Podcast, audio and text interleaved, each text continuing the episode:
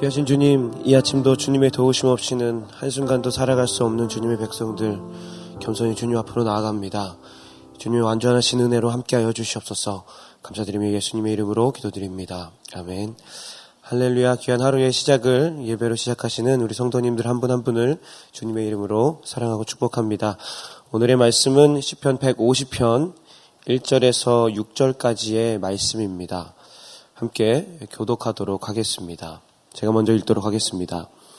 할렐루야 그의 성소에서 하나님을 찬양하며 그의 권능의 궁창에서 그를 찬양할지어다. 그의 능하신 행동을 찬양하며 그의 지극히 위대하심을 따라 찬양할지어다. 나팔 소리로 찬양하며 비파와 수금으로 찬양할지어다. 소고치며 춤추어 찬양하며 현악과 둥소로 찬양할지어다. 큰 소리 나는 재금으로 찬양하며 높은 소리 나는 재금으로 찬양할지어다. 호흡이 있는 자마다 여호와를 찬양할지어다. 할렐루야. 아멘. 호흡이 있는 자마다 찬양하라라는 제목으로 함께 말씀 전하도록 하겠습니다.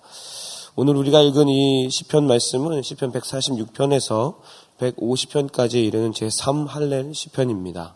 또 오늘 그 150편은 어, 다윗의 시편 어, 그 다섯 편의 시편 중에서도 가장 마지막이기도 하지만 전체 다섯 권의 시편 안에서도 전체의 모든 시편을 마무리하는 시입니다. 오늘의 말씀의 전체 시편의 마지막으로 그 특별함을 가지고 있지만 더 이 시편 말씀이 특이한 것은 할례 시편이 어떻게 배치되었는가에 대해서도 우리가 좀 그 특이함을 볼 수 있을 것 같습니다. 오늘 우리가 읽은 이 할례 시편의 앞부분에는 또 다른 할례 시편이 나옵니다. 111편부터 117편까지가 또 다른 할례 시편입니다. 어, 여호와 하나님을 찬양하는 모습이 나오는 것이죠. 그 뒤에는 이스라엘 백성들이 바벨론 포로기에 쓰여진 어, 시편 137편과 다윗 시편이 이어서 나옵니다. 이러한 시편의 배치에는 어, 큰 의미가 있습니다. 그것은 시편 137편에서의 노래를 통해서 바벨론에 있는 그 이스라엘 백성들의 상황을 알 수 있게 합니다. 하나님을 찬양할 수 없음에 대한 노래인 것입니다. 이스라엘 백성들 안에 할렐루야가 사라진 것입니다. 그들 안에 멸망과 포로로 인한 공포 가운데 쓰러지는 상황 가운데 여호와 하나님이 없는 것 같은 그런 상황이 이스라엘 백성들 안에 펼쳐진 것입니다. 함께 시편 137편 1절에서 3절의 말씀을 함께 읽도록 하겠습니다. 우리가 바벨론의 여러 강변 거기에 앉아서 시온을 기억하며 울었도다. 그 중에 버드나무에 우리가 우리의 수금을 걸었나니 이는 우리를 사로잡은 자가 거기서 우리에게 노래를 청하며 우리를 황폐하게 한 자가 기쁨을 청하고 자기들을 위하여 시온의 노래 중 하나를 노래하라 함이로다. 이스라엘 백성들 안에 기쁨이 사라지고 압도적인 공포 가운데 그저 자신들의 압제자들이 그들의 삶에 있는 자신의 유의를 위해서 너 노래 하나 해봐라 라고 말하는 어, 상황 가운데 찬양 아닌 찬양을 하는 이스라엘의 모습을 볼 수 있는 것입니다. 그리고 나서 나오는 시편이 다윗 시편입니다. 시편 138편부터 146편까지입니다. 어, 여기서 말씀하는 것은 그렇다면 너희가 그런 상황 가운데서 어떻게 살아가야 할 것인가, 너희가 어떻게 회복할 것인가에 대해서 알려주고 있는 그 의미를 가지고 있는 이스라엘 백성들에게 말하는 그 의미의 시편이 바로 다윗 시편입니다. 이렇게 그 다윗 시편을 배치하면서 다윗의 시편이 너희의 삶의 고백이 되어야 돼라고 말하는 것처럼 우리에게 그 말씀은 다가옵니다. 함께 시편 138편 1절에서 3절까지의 말씀을 읽도록 하겠습니다. 내가 전심으로 주께 감사하며 신들 앞에서 주께 찬송하리이다.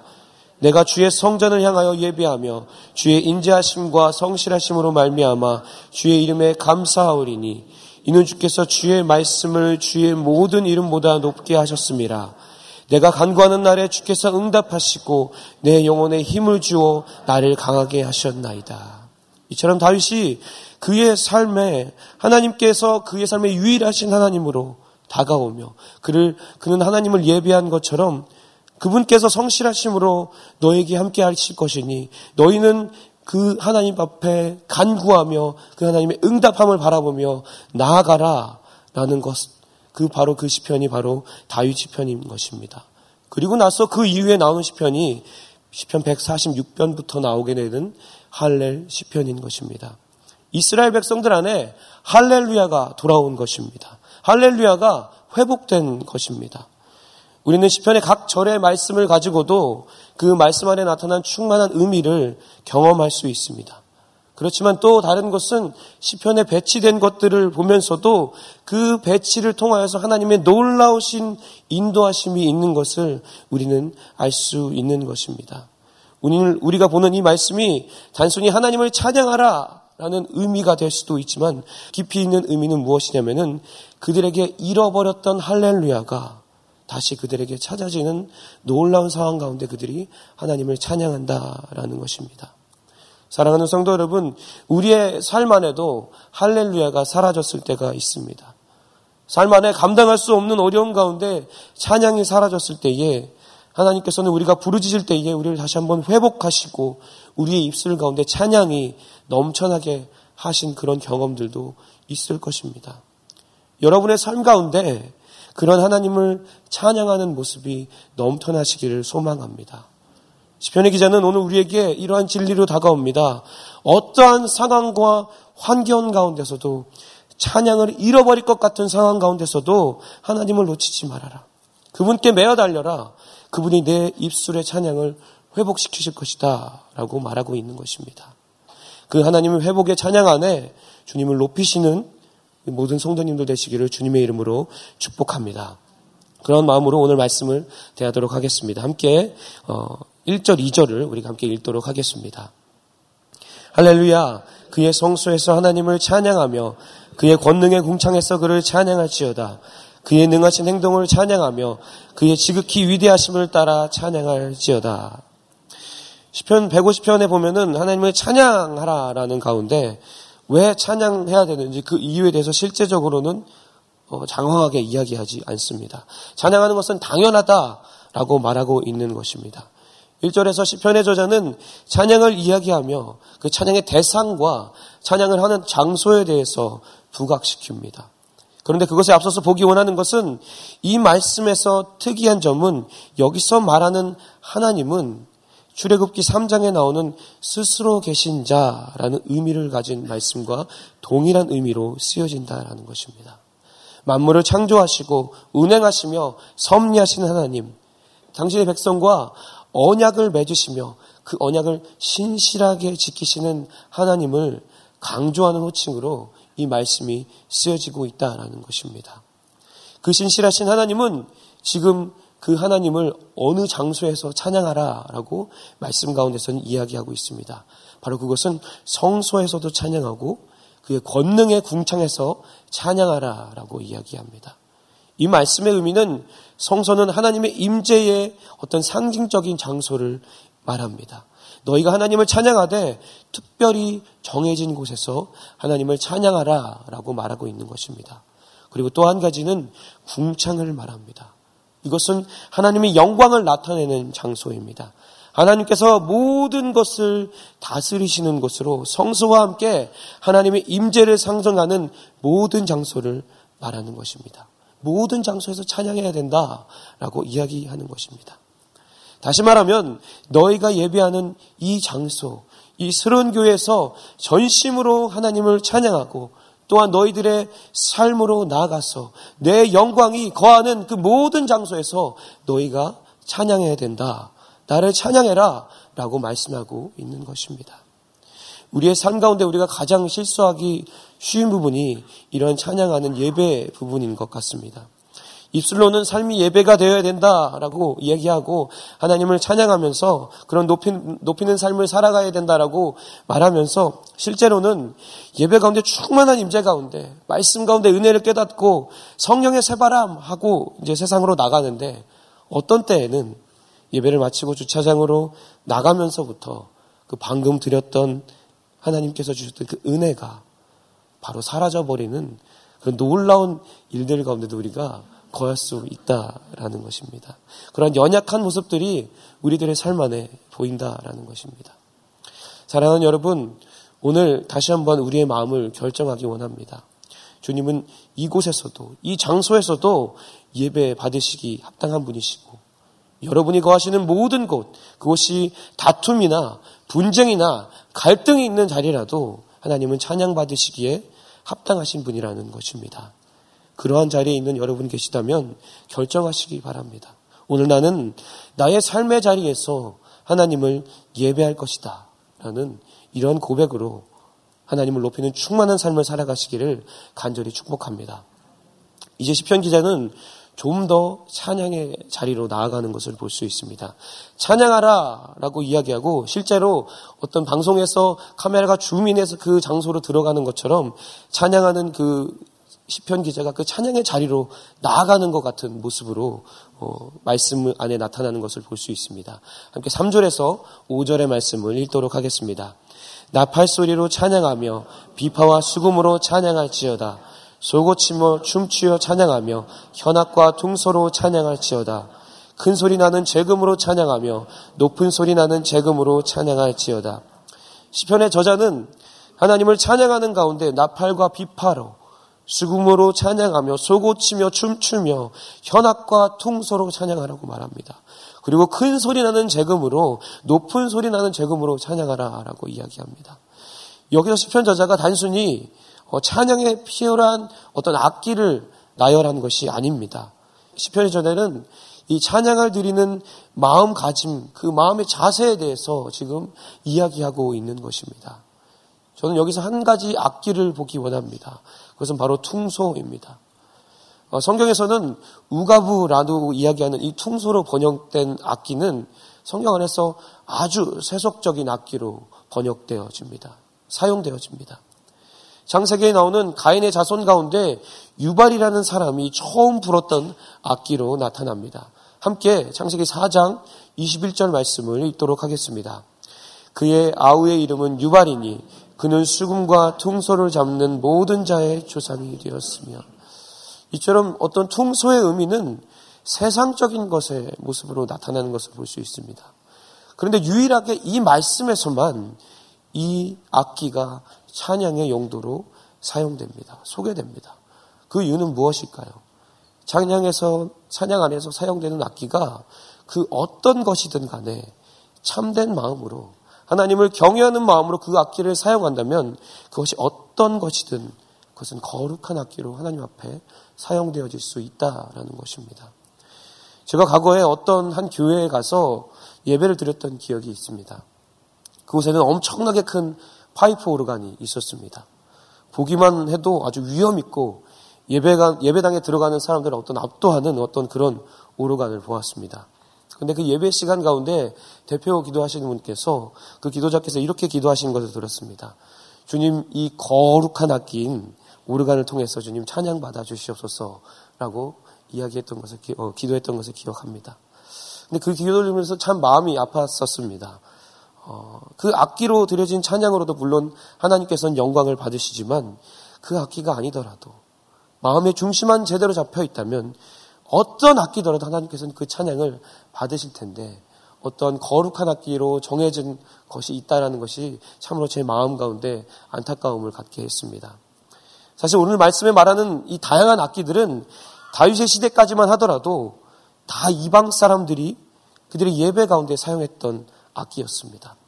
그런 악기를 다윗은 예배 가운데 최초로 사용했던 것입니다. 다윗은 정말 무가치했던 것들을 그 중심이 바뀌어서 가장 가치 있는 것으로 바꾸어서 그 시대의 최고의 예배를 하나님 앞에 올려드렸던 것입니다. 오늘 말씀에서 이처럼 많은 악기를 나열하며 그것을 동원하면서 찬양하라고 말하는 것은 그것이 어떠한 악기라도 상관없이 무엇이든지 간에 너의 열정을 들여서 너의 마음을 들여서 그것을 가치 있는 것으로 만들어라. 너의 중심을 하나님을 찬양하라. 라고 말하고 있는 것입니다. 사랑하는 성도 여러분, 우리들의 삶 안에 온 마음과 정성을 다하여서 하나님을 새로운 마음과 새로운 노래로 찬양하며 눕힐 수 있어야 하겠습니다.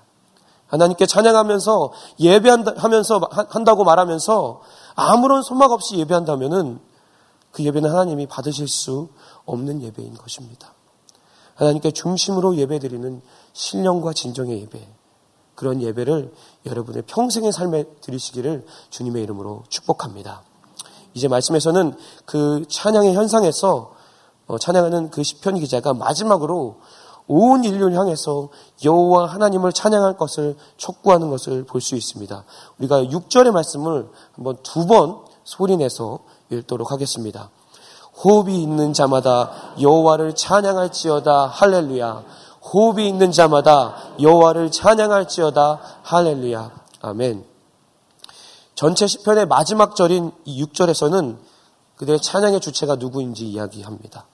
그 찬양의 주체는 바로 호흡이 있는 자입니다.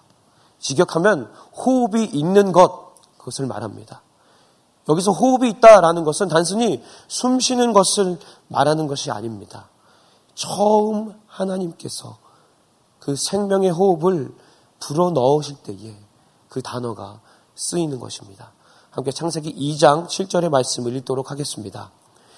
여호와 하나님이 땅의 흙으로 사람을 지으시고 생기를 그 코에 불어 넣으시니 사람이 생명이 되니라. 이 생명은 생명의 호흡은 하나님께 의존하는 것을 나타냅니다. 그러므로 이 말씀의 의미는 그 어떠한 것보다 절대적으로 하나님 앞에 의존적인 모습으로 나타나는 우리의 삶을 말하는 것입니다. 다시 말하면 하나님의 섭리로 인해 생명을 받은 모든 것은 하나님의 도우심 없이는 살아갈 수 없다. 그러기에 너희는 하나님을 찬양하라. 라고 말하고 있는 것입니다. 사랑하는 성도 여러분, 여러분에게 생명을, 여러분의 호흡을 주시는 분은 바로 하나님이십니다. 그것만으로도 여러분은 하나님을 찬양해야 될 책임이 있는 것입니다. 그 하나님을 찬양하시기 바랍니다. 감사하시기 바랍니다. 그런데 바꾸어 생각해 본다면 생명이 있는 모든 것이 찬양해야 하는데 호흡이 있는 생명이 있는 사람은 어, 다 하나님을 찬양해야 되는데 호흡이 있는 사람이 생명이 있는 사람이 하나님을 찬양하지 않는다면 그것은 바로 그 생명의 의미가 없다라는 것입니다. 그들의 사, 그 생명은 죽은 목숨과 다름없다라는 것입니다. 사망의 음침한 골짜기에 거하는 죽은 목숨이라는 것입니다. 혹시 우리 주변에 나의 가정에 나의 사업장 안에 이런 의미 없는 삶을 살아가시는 분들이 있습니까? 죽은 영혼을 생명의 삶으로 인도하시는 여러분 되시기 바랍니다. 그런 축복을 누리시는 여러분 되시기를 주님의 이름으로 축복합니다. 사랑하는 여러분, 진정한 생명을 소유한 자만이 하나님을 알고 하나님께 찬송과 영광을 올려드릴 수 있습니다.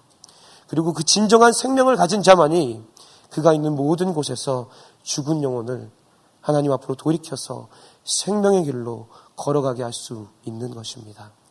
오늘 그 감사함으로 생명의 길을 걸어가는 찬양의 길로 걸어가는 여러분 되시기를 주님의 이름으로 축복합니다.